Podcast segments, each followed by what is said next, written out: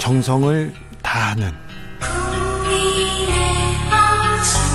국민의 방송. KBS 주진우 라이브. 그냥 그렇다고요.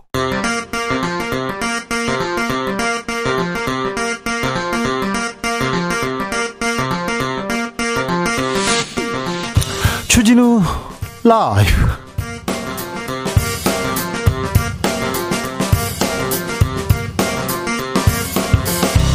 2023년 6월 16일 금요일입니다. 안녕하십니까. 주진우입니다. 민주당 새 혁신위원장 선임했습니다. 민주당은 혁신을 이룰 수 있을까요? 취임 100일을 맞은 김기현호 지금껏 숨겨둔 실력을 보여줄 수 있을까요? 조국과 우병우는 어떤 선택을 할까요? 정치구단 박지원 전 국정원장에게 물어보겠습니다.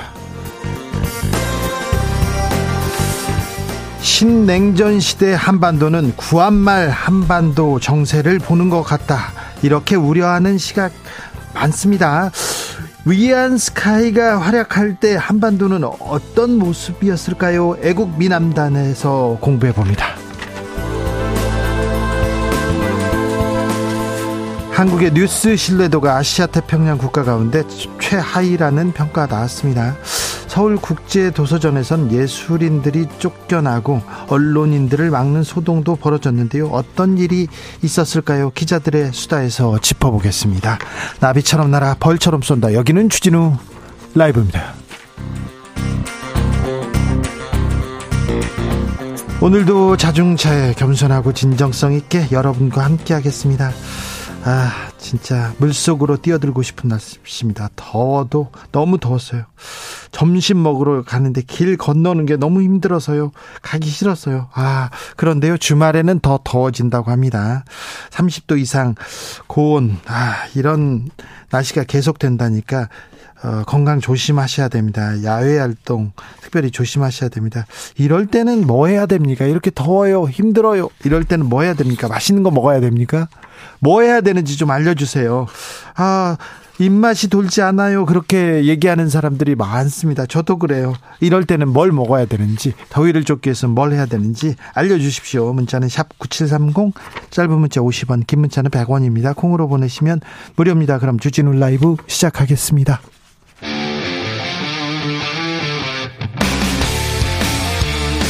탐사보도 외길 인생 20년. 주 기자가 제일 싫어하는 것은?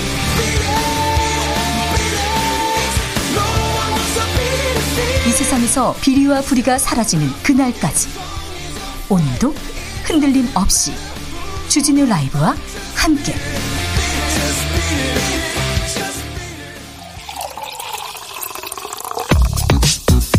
진짜 중요한 뉴스만 쭉 뽑아냈습니다. 주스.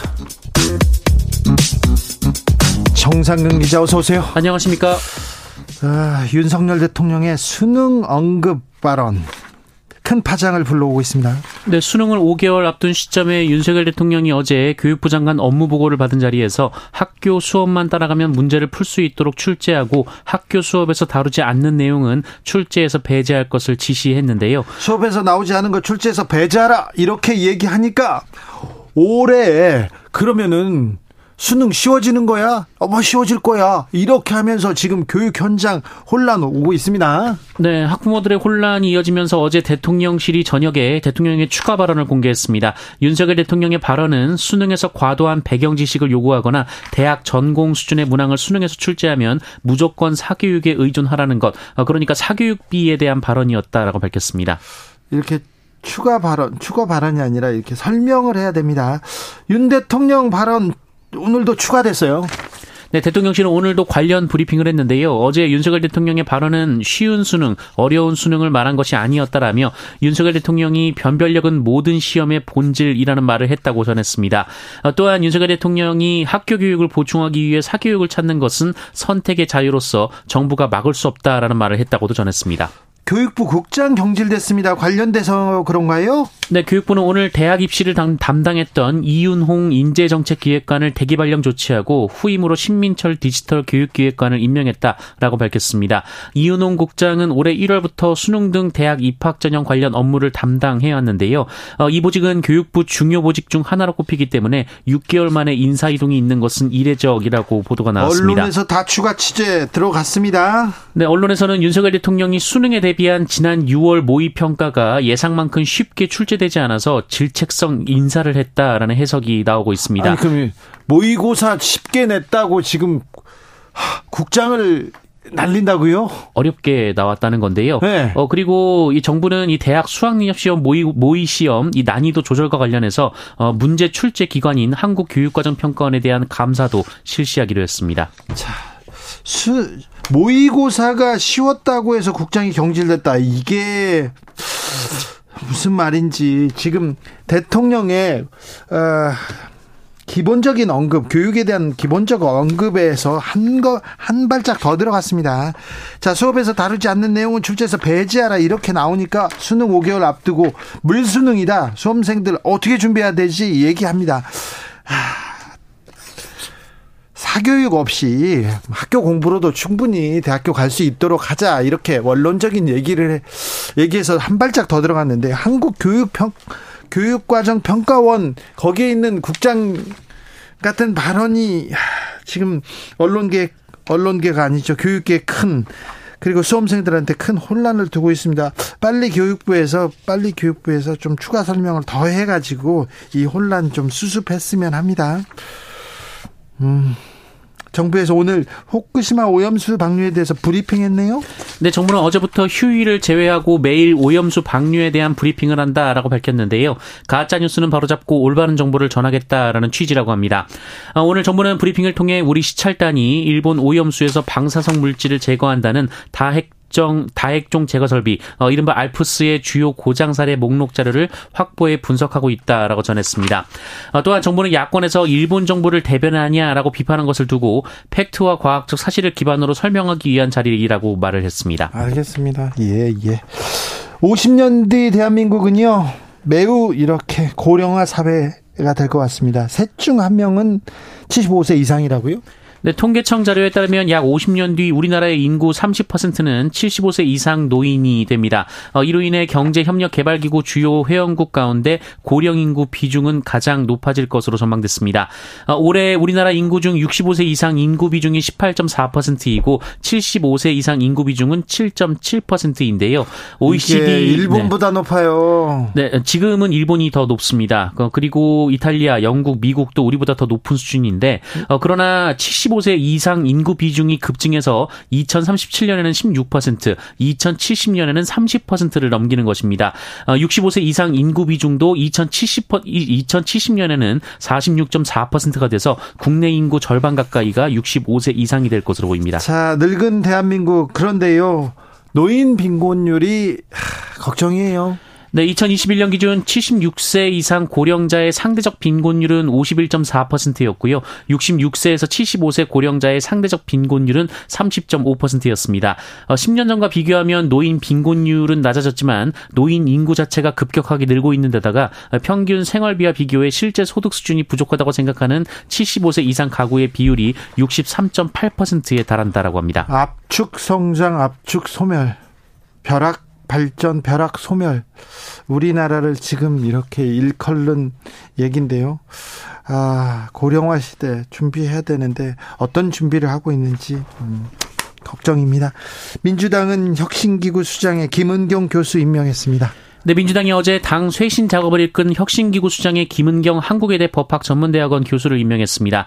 어, 지난 5일 이래경 다른백년 명예이사장 논란 이후 열흘 만입니다.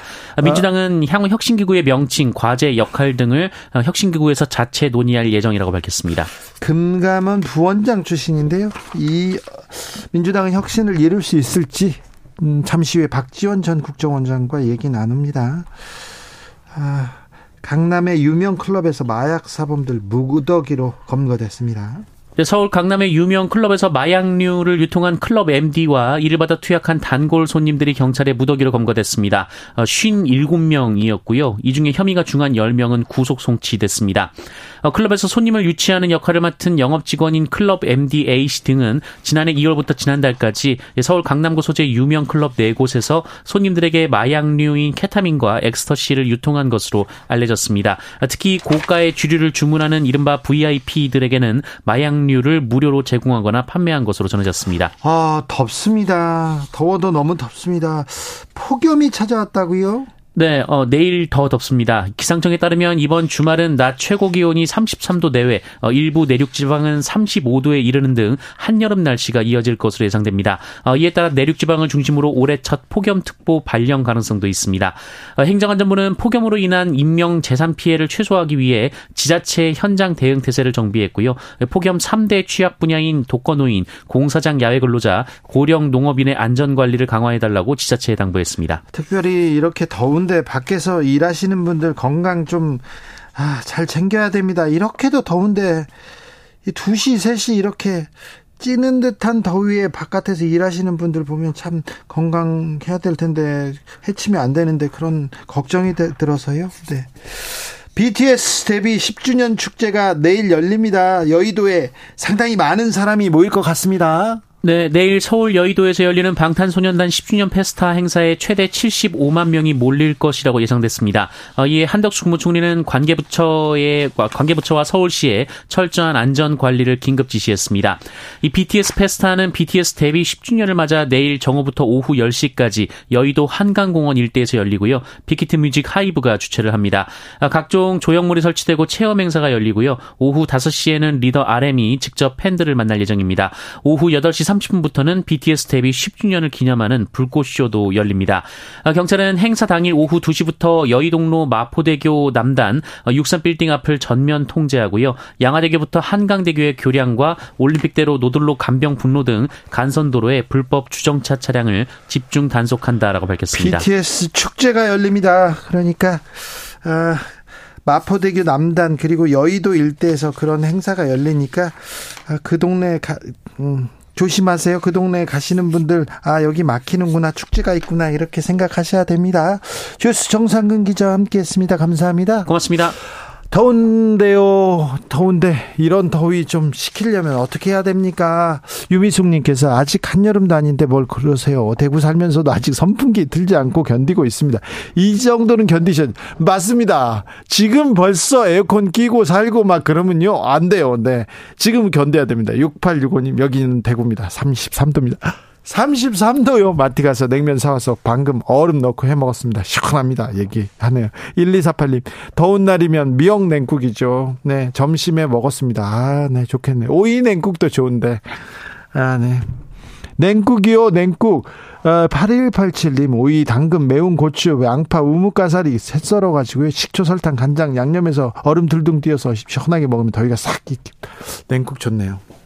엄마가 해주셨는데 어렸을 때.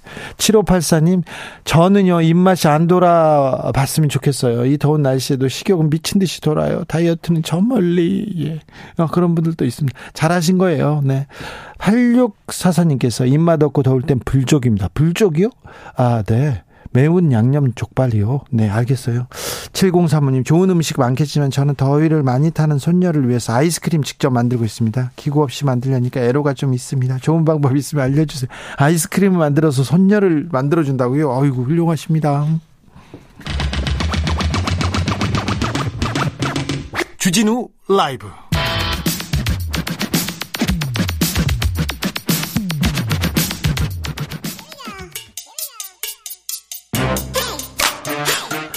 뉴스를 향한 진지한 고민 기자들의 수다. 라이브 기자실을 찾은 오늘의 기자는 미디어 눈을 정철은 기자입니다. 어서 오세요. 안녕하세요. 오늘은 어떤 얘기 해볼까요? 어, 매년 이맘때쯤에 예. 이 영국 옥스퍼드대에 있는 로이터 저널리즘 연구소라는 곳에서 예. 디지털 뉴스 리포트를 결과를 내놓고 있습니다. 네.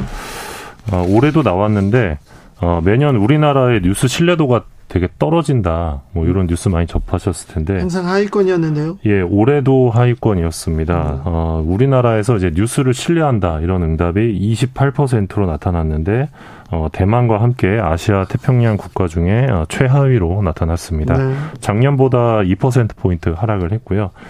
어, 사실 한국이랑 대만이 아시아에서 그래도 언론 자유도가 높은 국가입니다. 네. 그런데 이제 뉴스 신뢰도는 낮게 나온 거거든요. 예. 어, 그래서 이걸 어떻게 봐야 되느냐. 그러니까 뉴스의 질이 뭐 실제로 떨어지는 걸 수도 있지만, 어, 반대로 보면 이제 뉴스에 대한 국민들의 어떤 기대감, 네. 이해도, 눈높이가 그만큼 높다. 그렇게 볼 수도 높다. 있고요. 네, 네. 뉴스를 또 정파적으로 또 이해한다 이럴 수도 있어요. 예, 뭐 그렇게 볼 수도 있고요. 예. 그리고 조사 대상이 이제 46개 나라였는데 한국보다 낮은 국가가 뭐 슬로바키아, 헝가리, 그리스 정도였습니다. 예. 어, 미국이 32%, 영국이 33%의 뉴스 신뢰도를 보였는데 한국이랑 그렇게 큰 차이가 없습니다.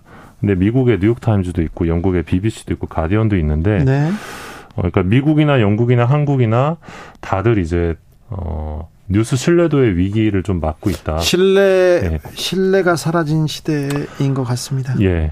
그런 상황인 것 같습니다. 네. 그리고 어, 이번 조사에서 이 공적 자금이 투입된 뉴스 서비스가 중요하다고 생각 하느냐 어, 이런 질문이 있었는데 어, 한국의 응답자 중 57%가 중요하다고 답했습니다. 네, 상당히 높네요. 예, 중요하지 않다고 답한 비율은 14%였는데 이 같은 답변 비율은 이 조사 대상국 가운데 상위권이라고 합니다. 네. 그러니까 어, 우리나라 국민들은 어, 상대적으로 이 공영적 구조의 언론의 중요성을 어느 정도 좀 어, 높게 보고 있다 아, 이렇게 볼 수 있을 것 같습니다. 네. 어, 국내 주요 매체 대상으로 한 신뢰도 조사 매, 이것도 매년 하고 있는데 MBC가 58%로 1위를 나타났습니다. 네.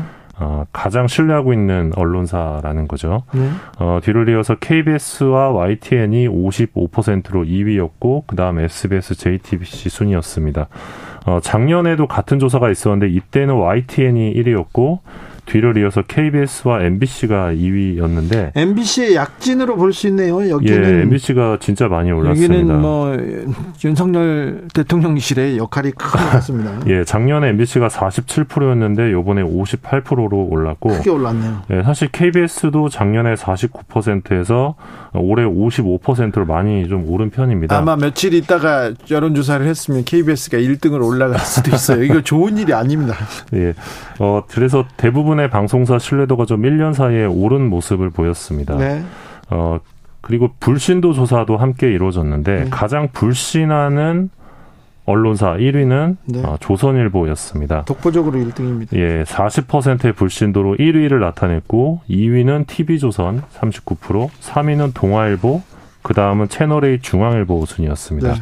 작년에는 TV조선이 41%의 불신도로 1위였고 어, 조선일보가 40%로 2위였고요. 신문에서 무조건 1등이에요. 예, 그래서 지금 매년 TV조선과 조선일보가 왔다 갔다 하면서 네. 불신도 1, 2위를 지금 경쟁하고 있는 상황입니다. 불신도 1위 신문에서 자꾸 주진우 라이브 기사를 매일 쓰고 있는데 어, 제 사진을 계속 써, 쓰고 있는데 아, 이걸 뭐라고 해야 될지 참 네. 굉장히 관심이 많은 것 같더라고요. 네. 주진우 라이브에. 아, 엄청 네. 네. 뭐, 그럼요.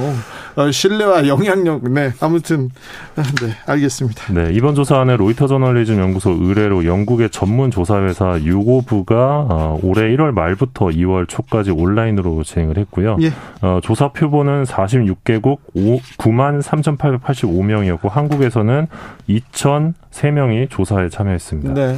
조선일보에서 주진우 라이브에 관심이 커요. 왜 그럴까요? 사진도 그렇게 맨날 봤고요. 너무 영향력 있는 프로그램이라. 아, 그렇다. 네. 네. 0345님, 정철은 기자님 목소리 참 잘생기셨어요. 잘 듣고 있습니다. 네, 목소리만 그렇다는 거죠. 아 그런 건가. 네.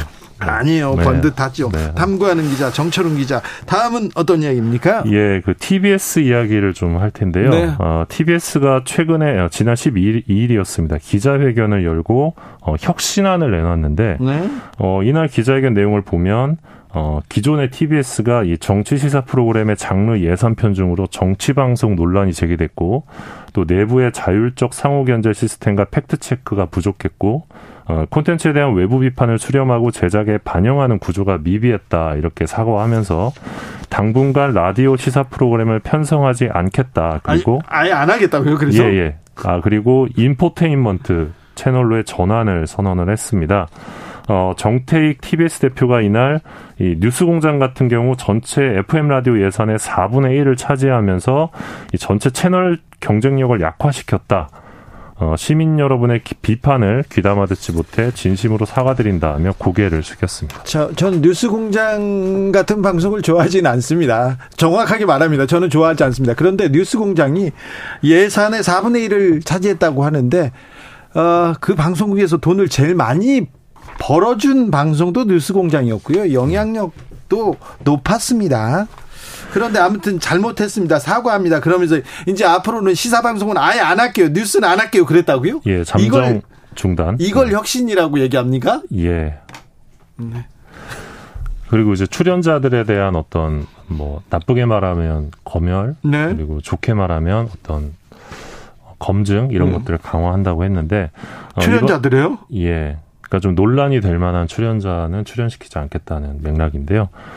요것도 이제 해석에 따라서는 논란의 여지가 있는데. 아니, 그러면 언론의 자유는 어디 가고 우리가 어떻게 하겠습니다가 아니라. 네, 그러니까 그 기준이 약간 자의적일 수 있어서. 네. 어, 이런 가운데 이제 이번 혁신안을 두고 야당 쪽에서는 이 국민의힘이 장악한 서울시 의회와 오세훈 서울시장에 대한 정치적 굴복 이자 백기토항이다 이런 비판이 나왔는데요. 야당에서는 비판합니다.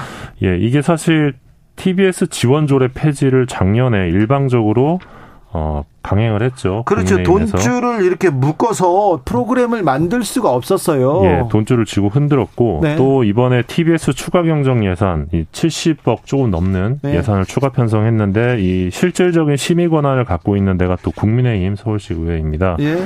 어, 그래서 이런 예산 때문에 어, 스스로 서울시에 대한 견제 역할을 내려놓겠다는 항복 선언을 한 거다 지역 공영 방송이 그래서 권력에 의해 강제된 반성문 아니냐 이런 지적도 나오고 있는 상황입니다. 그러니까 사실 TBS 사태를 많이 잊으신 분들도 계실 텐데 이 TBS 사태는 이제 행정 권력 서울시죠 그리고 의회 권력 이 서울시 의회가 이 방송사를 방송사에 돈줄을 쥐고 흔들면서 방송 중단 직전까지 몰아붙인 다음에 네. 이제 소위 정상화됐다고 판단을 하면 예산을 복구해 주는 식의 어, 지금까지 사실 유례를 찾기 어려웠던 언론 통제다 이런 비판이 있었던 사태입니다. 언론학계에서는 이거 두고 두고 이게 그 돈을 쥐고 돈줄을 쥐고 언론사를 흔든 사례로 아마 남을 거라고 생각합니다. 아, 그 방송국에 순수 음악 방송 아닌 밤중에 주진우입니다라고 있었어요. 좋은 프로그램이었는데 지금도 자꾸 막 생각나요. 막 네. 슬퍼요.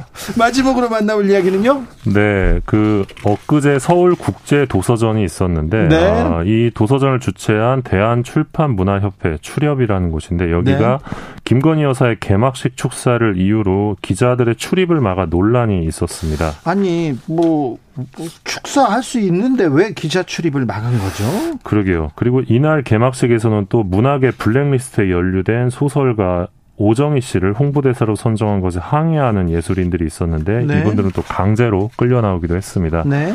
어, 이날 이제 문체부가 후원했던 행사인데 주최 측이 문학 전문지 종합 일간지 출판 담당 기자들의 행사 진입 취재를 막았습니다. 아니 문학 전문지 기자들의 출입을 막, 으면 어떻게 해요? 출판 담당 네. 아니 도서전인데 출판 담당 기자들 출입을 막으면 어떻게 해요? 막혔습니다. 예. 그러니까 대여섯 명 기자들이 프레스룸에 들어가려고 하니까 경호원들에 의해 제지를 당했다고 하는데 이 기자들이 사전에 이 출판문화협회 쪽으로부터 프레스증을 받았습니다. 네.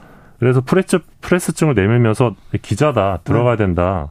개막식 취재해야 된다라고 하니까 이제 여사님이 오셔서 여사님이 가신 다음에 들어갈 수 있다 이런 안내를 받았다고 합니다. 어, 그래서 현장에 있던 이 문학신문 뉴스페이퍼 이민우 편집장과 저희가 통화를 했는데 어, 도서전을 8년째 취재했는데 진입을 금지당한 게 처음이었다 이런 말을 했고요. 특히 문학 작가와 담당 기자를 못 들어오게 하는 거는 납득하기가 어려워서 많이 어, 당황스러웠다 이런 입장을 들을 수 있었습니다. 어, 추력 쪽에서는 이 대통령실 요구에 따라 취재를 제한했다고 밝혔는데요. 그러니까 대통령이나 대통령 부인이 행사에 나서는 나타나는 경우에는 일반 기자들이 출입할 수 없고 네. 풀 취재만 가능하다고 들었다. 그리고 대통령이나 영분 행사 참여 사실은 보안상 미리 고, 지가 되지 않기 때문에 이런 이유로 어, 취재가 불가능하다고 사전 공표할 수 없었다 이런 입장을 밝혔습니다. 네. 자 그런데 뭐 어, 도서전에 가서 김건희 여사가 축사를 한다. 그 기자들이 보고 기사를 쓰고 그랬으면 어, 김건희 여사 대통령실 이쪽에도 도움이 되고 도서전에도 도움이 됐을 텐데 굳이 예. 무리하게 막아서 네, 뭐 이날 축사에서 뭐 최근 우리의 친구다 문화의 힘은 위대하다 이런 어, 네. 어, 축사를 하셨다고 좋은 하는데. 얘기 하셨을 텐데 왜그 예. 좋은 얘기 하고 이렇게 정치적으로 민감한 부분이 아닌데 이렇게 과하게 제지했을까 이런 생각 좀 해봅니다. 예, 그런 생각이 듭니다. 그렇죠. 네. 안 그래도 되는데. 네. 안 그래도 되는데. 다 똑같은 기자인데 누구는 네. 들어가고 누구는 못 들어가니까. 네. 네. 한국 도, 국제 도서전, 한국 서울 국제 도서전이죠. 네. 네. 주말까지 열리고 있습니다. 네. 그러니 가보시면 좋다고 합니다. 네. 기자들의 수다 탐구하는 기자 미디어 오늘 정철은 기자였습니다. 감사합니다. 맞습니다. 교통정보센터 다녀오겠습니다. 이현 씨.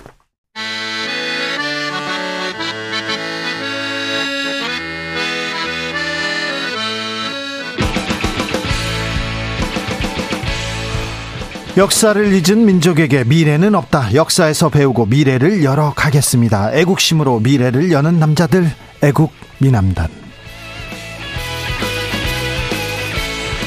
애국 미남단 1호 역사학자 전호영 교수 오셨습니다. 어서 오세요. 네, 안녕하세요. 네. 자동으로 제가 2호가 되고 싶은데 거기까지는 잘 모르겠습니다. 어, 교수님 어떻게 지내십니까 요새? 뭐 그냥 지내죠. 네. 그냥 저냥 지냅니다. 잘 지내셔야 되는데요. 예. 어, 저 신냉전 시대 그러니까 우크라이나에서 전쟁이 일어나고요. 평화는 가고 전쟁 갈등 이렇게 갈등의 시대가 도래했다 이런 얘기도 합니다. 한국만 봐도 미국과 일본과 이렇게 가까워지고 중국과 러시아와 이렇게 조금 소원해지면서 구한말 구한말 한반도를 보는 것 같다 이렇게 우려하는 사람도 있는데요. 선생님 구한말 한반도를 놓고 하 강국들의 열강들의 격전이 있었습니까? 격전이라기보다는 각축이라고 도 표현을 하죠. 네. 이제 어 본래 어 일본이 네. 이제 메이지 유신 하고 나서 네. 뭐 그 전부터 시작된 좀 이론이긴 합니다만은 어, 서세 동점으로 당시 세계를 인식을 했죠. 네. 그러니까 유럽 세력이 자꾸 동양으로 들어온다. 요거 조금 말씀을 드리고 들어갈게요. 우리가 동양 서양 그러는데 이거 지도에 그릴 수가 있는 건가요? 아니 동그랗죠. 그 지구는 동그란데 네. 동양 그거는 누가 그어놓은 거죠. 지금 우리가 동양 서양 그 그어놓은 거라고 하더라도 네. 그 선이 어딜까요? 동양은 어디가 어, 어디서부터 시작할까요? 그러게요. 그런데 그러니까 유럽인들은 이제 그리스인들은 네. 어, 자기네 지중해 동쪽에 있는 터키를 오리엔트라고 불렀죠 처음에. 예. 그리고 그 사람들의 세계 인식이 넓어지면서 점점 동쪽이 넓어지는 거예요. 인도도 생기고 거죠. 그렇죠. 중국 생기고. 예. 그러니까 이 터키, 튀르키예죠. 네. 튀르키 소아시아 일대는 이제 가까운 동양 그래서 근동, 네. 각 Near East가 되죠. 네. 그다음에 그보다 조금 먼 쪽이 이제 중동. 예. 그다음에 아주 멀다 싶은 데가 극동. 원동. 원동요? 예. 끝까지 가 있다 네. 싶은 데가 극동이에요. 그러니까 아시아 전체가 유럽적 관점에서는 이제 오리엔트에 속하는데 아시아인들이 생각한 동서양은 좀 달랐어요. 예. 그러니까 원래 양이라고 하는 음, 한자어는 우리가 해, 양 둘 다 바다라는 뜻인데 어, 이건 큰 바다 양이라고 그래요. 다른 말로 하면 땅 끝이라고 보면 돼요. 예. 무슨 뜻이냐면 해라고 쓰는 거 우리가 뭐 서해, 황해, 동해 이렇게 쓰는 그런 바다들은 사람이 배 타고 건너갈 수 있는 바다고요. 네. 양이라고 쓰는 대서양, 태평양, 인도양 그런 것들은 네. 콜럼버스 이전에는 네. 거기까지 건너갈 수가 없는 바다라고 생각했어요. 가면 안 돼요. 거기는 완전히 끝이라고 봤던 끝이에요. 거죠. 예, 네. 그래서 양이라고 봤는데 아하.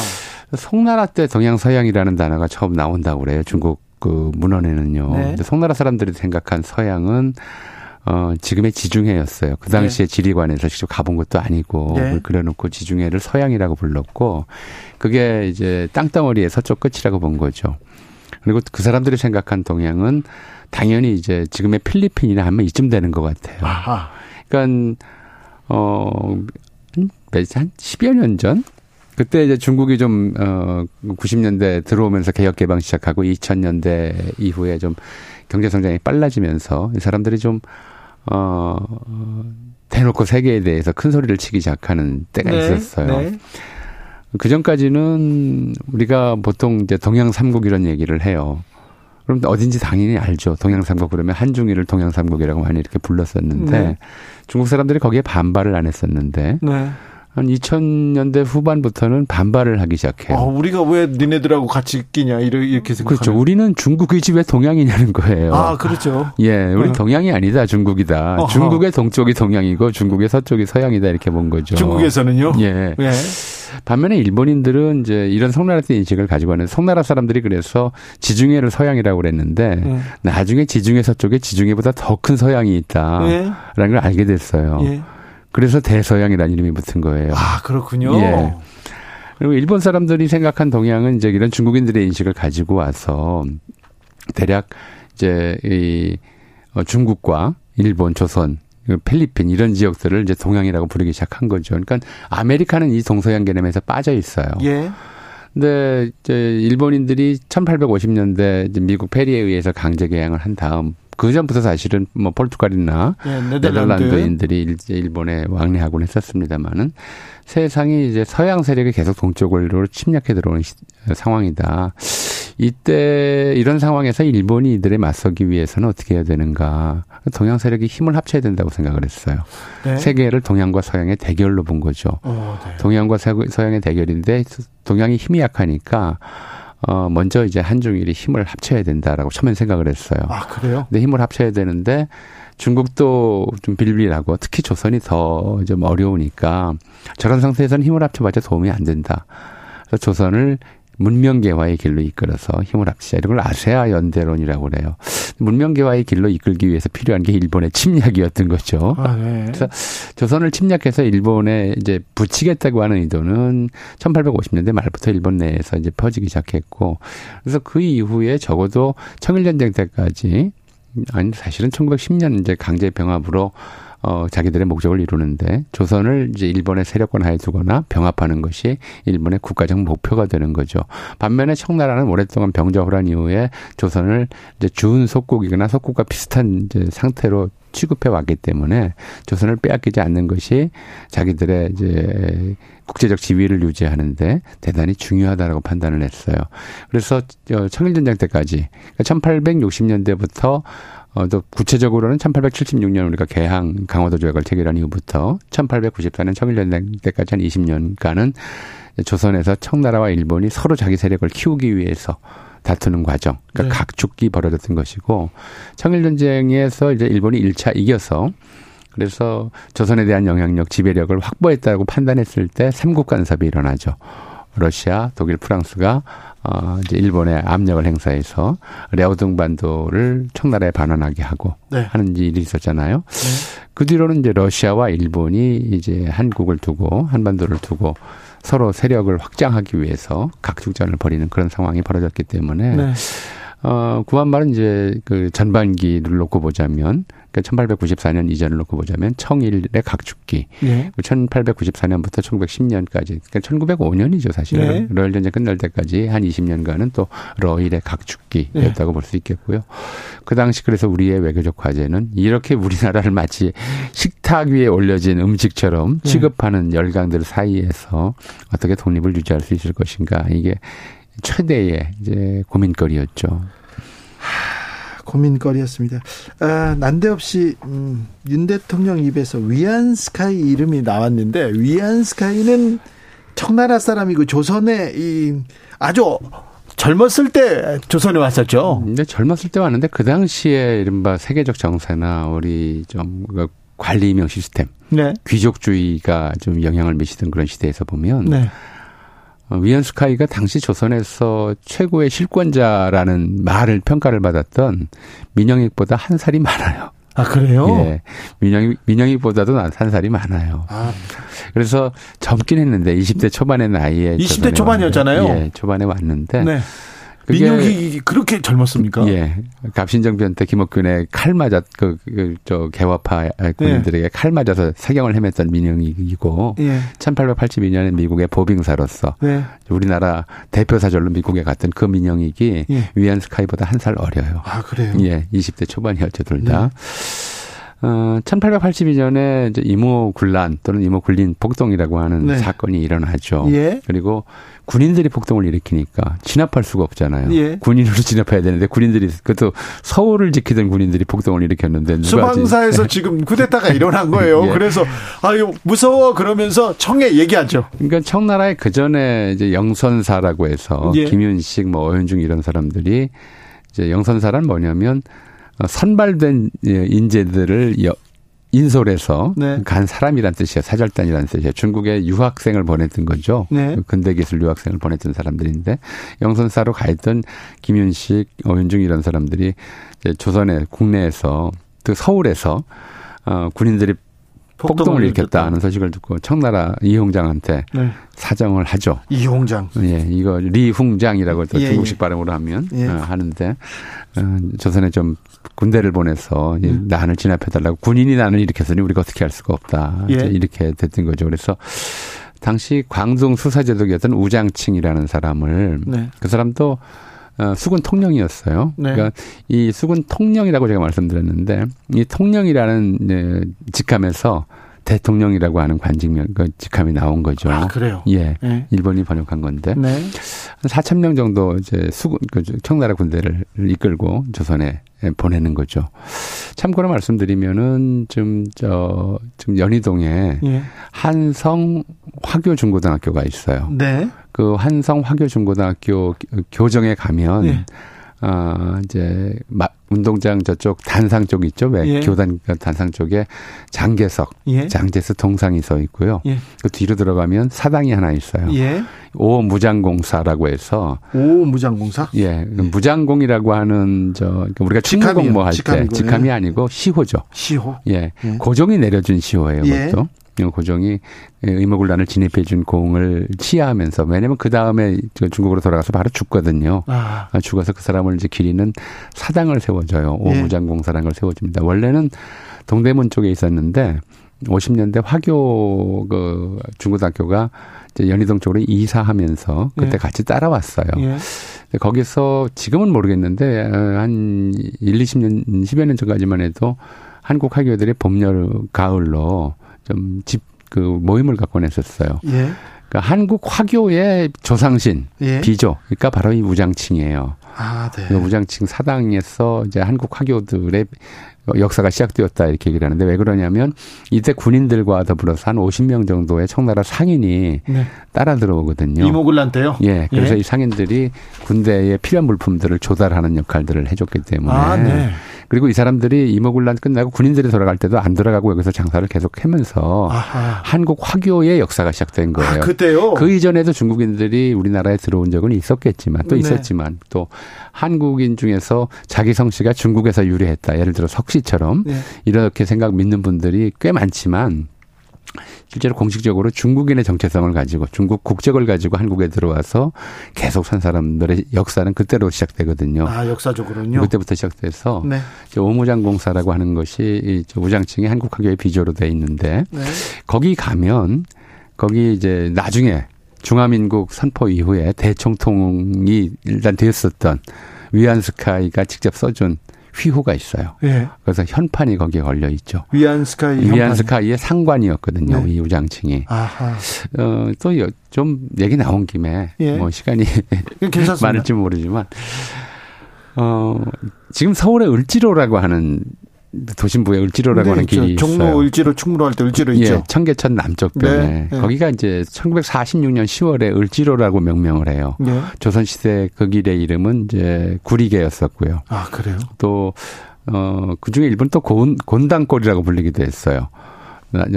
저, 그 명나라 때, 중국 명나라에 사신으로 갔던 조선의 역관 홍순원이라는 사람이 어, 어떤 좀, 어, 기생을 돈을 주고 구해줬는데, 네. 이제 자기 아버지 장례비가 없어서 자기 몸을 팔아서 기생이 됐던 사람을, 어, 그, 몸값을 대신해주고 구해줬는데, 그 사람이 어, 명나라 예부상서 부인이 되었고 그 다음에 사신으로 갔을 때 그 은혜를 갚는다고 엄청난 양의 비단을 이렇게 선물로 줬었다고 그래요. 네. 그걸 비단을 받아 가지고 왔기 때문에 네. 그 비단 그 홍수원이 살던 집 동네를 그런 고운 비단으로 이제 가득 찰 만한 그런 동네다 해서 고운 담골이라고 부르다가 아하. 그 말이 좀 변해서 곤단골이 됐었고요. 네. 구리게 곤단골로 불리던 곳이 일제강점기에는 이제 한자로 황금정 그리고 일본말로 고간의초 이렇게 불렸었는데 어이 저 우장층을 따라왔던 화교들 하고 네. 저 중국 상인들하고 그 다음에 어 지금 저그 프라자 호텔 맞은편 조선 호텔 바로 옆에 있는 저 원구단 네. 자리 있죠. 예. 그 자리가 본래는 이제 남별궁이라고 불렀어요. 조금 더 말씀을 드리면 네. 원래는 이제 조선 태종이 부마 조대림한테 지어준 집이 있었어요. 예. 그리고 이제 부마였으니까 예. 두 번째 딸, 둘째 딸의 부마 있고 두 번째 둘째 딸의 집이라고 해서 그 둘째 딸을 소공주라고 그랬거든요. 네. 그래서 거기에서 소공동이구나. 소공, 예, 소공주 소공주동 부르다가 주자를 빼고 소공동이 돼서 오랫동안 불리다가 예. 어 임진왜란 때 명나라군이 이제 그 집터에 주둔을 해줬어요. 예. 그러면서 그 이후로 이제 선조가 거기를 몇 번 왔다 갔다 했기 때문에 남별궁이라 불렸고 청나라가 이제 들어선 다음에는 청나라 사신들이 거기서 숙소를 썼어요. 예. 그리고 이모군란 때 들어온 이제 청나라 군대도 그걸 접수하고 사령부로 그 썼고 아 거기를 예 처음에 이제 나중에 우장층 다음으로 이른바 조청 수륙 상민 무륙 뭐, 상민 수륙 무역 장정이 그러니까 일종의 좀 통상 조약이죠. 청나라 와이 네. 사이에 된 다음에 영사격으로 부임한 총판 조선 상무위원 첸수탕이라는 사람이 거기서 이제 업무를 봐서 예. 고기를 중심으로 해서 중국인들이 많았어요. 예. 그러니까 중국인들이 많이 살던 거리니까 예. 해방 이후에 예. 중국인들의 기운을 좀 억누르려면 예. 을지문덕 장군이 필요하다. 예. 그래서 을지로라고 이름을 붙였던 거예요. 아, 그러니까 고 그렇군요. 일대가 그러니까 네. 지금의 서공동, 을지로, 네. 명동 이제 네, 중국 네. 대사관이죠. 그렇죠. 고 일대까지가 중국인들의 이제 그 세력권이었고 특히 네. 어 지금 중국 대사관은 바로 첸스탕 시절에 네. 그러니까, 원, 그러니까 원세계 직전에 중국인들이 지은 이제 상무공서 상무공소였어요. 참 나중에 그게 공사관이 되고 대사관이 되고 이랬습니다마는 네. 그 자리가 그때부터 있었던 것이라서 네. 그 앞은 특히 원세 위안 스카이가 이제 우리나라에서 행세하던 시절에는 네. 그 앞길을 어, 원대인 진전 이렇게 불렀어요. 그 동네를요? 예, 원세계 앞 있는 군진의 앞 앞길이다 그래가지고. 네. 평상시에도 사람들이 잘 못 가던 그런 만큼 좀 삼엄했다고 그러고요. 얘기 또 나온 김에 네. 계속 거슬러 아, 올라가니까. 아, 어, 거기가 원래는 저 이모군란 당시에 이모군인 북동 당시에 그 직전에 대원군 치하에서 무위대장 포도대장을 했던 이경하라는 사람의 집이에요. 네. 집터였어요. 지금 중국 대사관 자리가. 네. 근데 그 이경하라는 사람이 대원군 때 뭘 했던 사람이냐면 천주교 박해 당시에 포도대장을 했던 사람이에요. 그래서 천주교 박해를 하면서 천주교인들을 무수히 고문하고 죽였던 사람으로 유명하죠. 네. 어, 좀, 이제, 그, 황현, 매천 황현의 기록에 따르면, 그때 이제 바로 무슨 포도청에서 고문한 것도 아니고 자기 집으로 잡아다가 이제 고문하고 죽이고 그랬으니까. 아, 거기서. 예. 그래서 어 이제 천주교인들을 학살하면 그 가족들이나 친척들이 잡혀간 천주교인 소식을 물을 거 아니에요. 네. 근데 워낙 그 뭐 사람 고문하는 방법이 좀 잔인해서 그랬다고 그래요.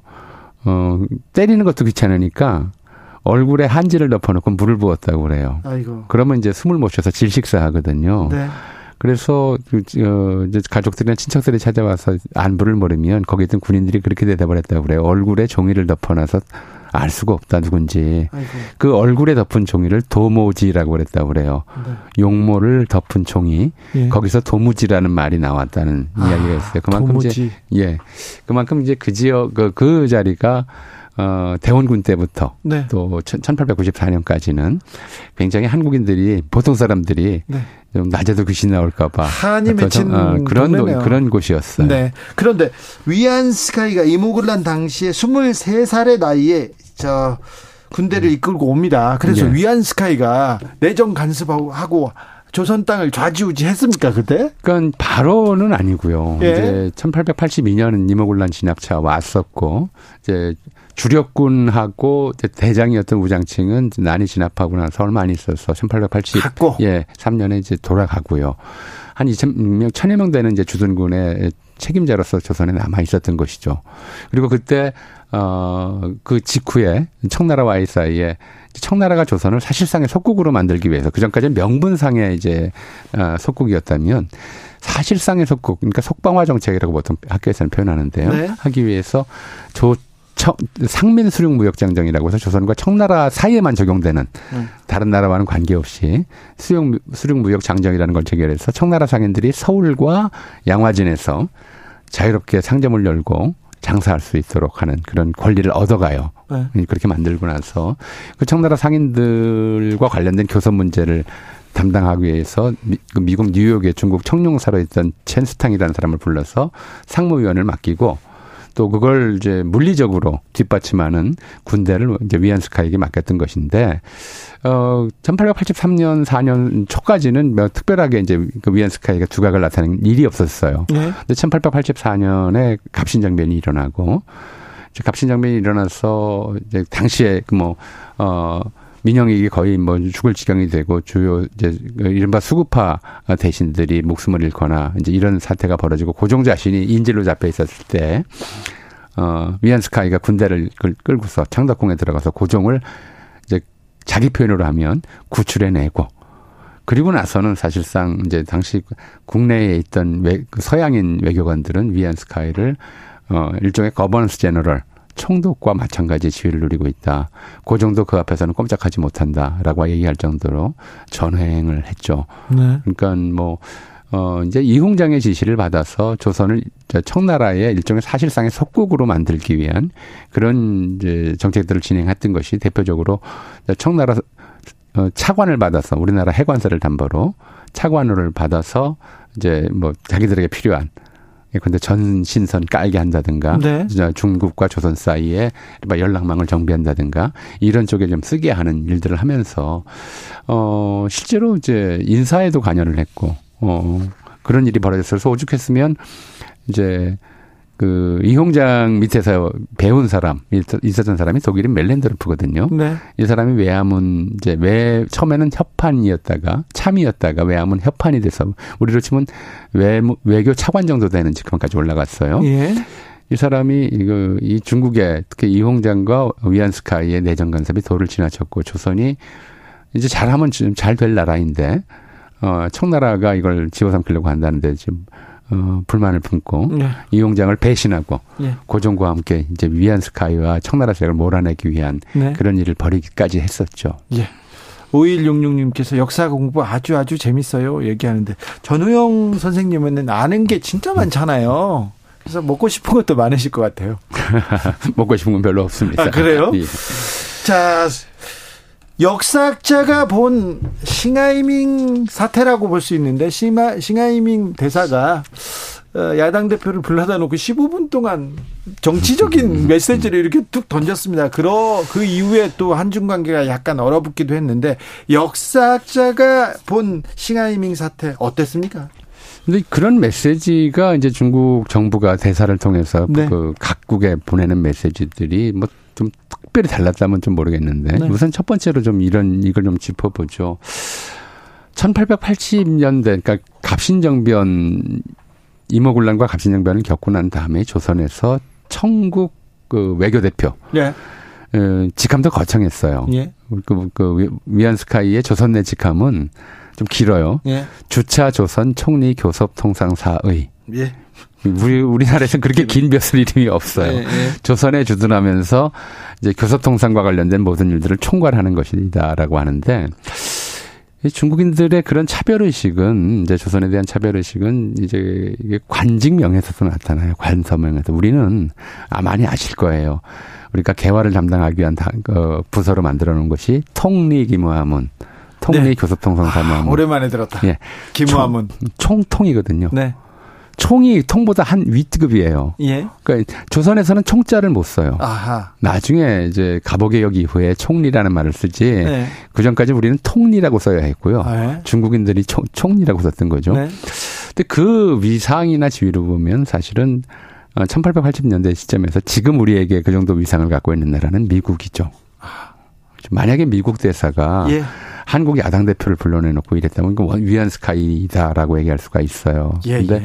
중국은 그 정도 위상이 없는 나라이거든요. 아, 그렇죠. 우리나라가 네. 그렇게 뭐또 거기에 뭐 이렇게 대놓고 좀 얘기하잖아요. 네네. 네, 뭐 네. 저거 뭐냐 이렇게 얘기할 그렇죠. 수 있을 정도로 전 국민이 그렇잖아요. 그러니까 니네나 미, 잘해라 이렇게. 예, 미국이 만약 그 대통령실에 대한 도, 도청 사실이 밝혀졌잖아요. 네. 근데 아무 소리를 못 해요. 네, 그렇죠. 우리가 뭐 우리가 우리가 우리가 도청 없었어. 어, 도청 아니야. 뭐 아직 해, 도 괜찮아. 이렇게 네. 반응을 했단 말이에요. 사실은 이제 위안 스카이가 조선에 주둔했을 당시 조선 정부가 대하는 태도가 그와 비슷했을 거라고 봐요. 아하. 그러니까 비교를 하려면 이제 도청 사건 이후 이제 미국 대사관에게 우리가 한 마디도 못했던 그런 현상하고 비교를 해야 되는 것이고 네. 지금 이제 중국은 사실은 어, 우리가 대놓고 지금 뭐, 이제, 훈수도 두고, 네. 잔소리도 하고, 네. 너 그러면 안 된다고 경고도 하고. 니네나 잘해라, 이렇게 얘기하죠. 예, 예, 그렇게 돼 있는 상황이기 때문에, 네.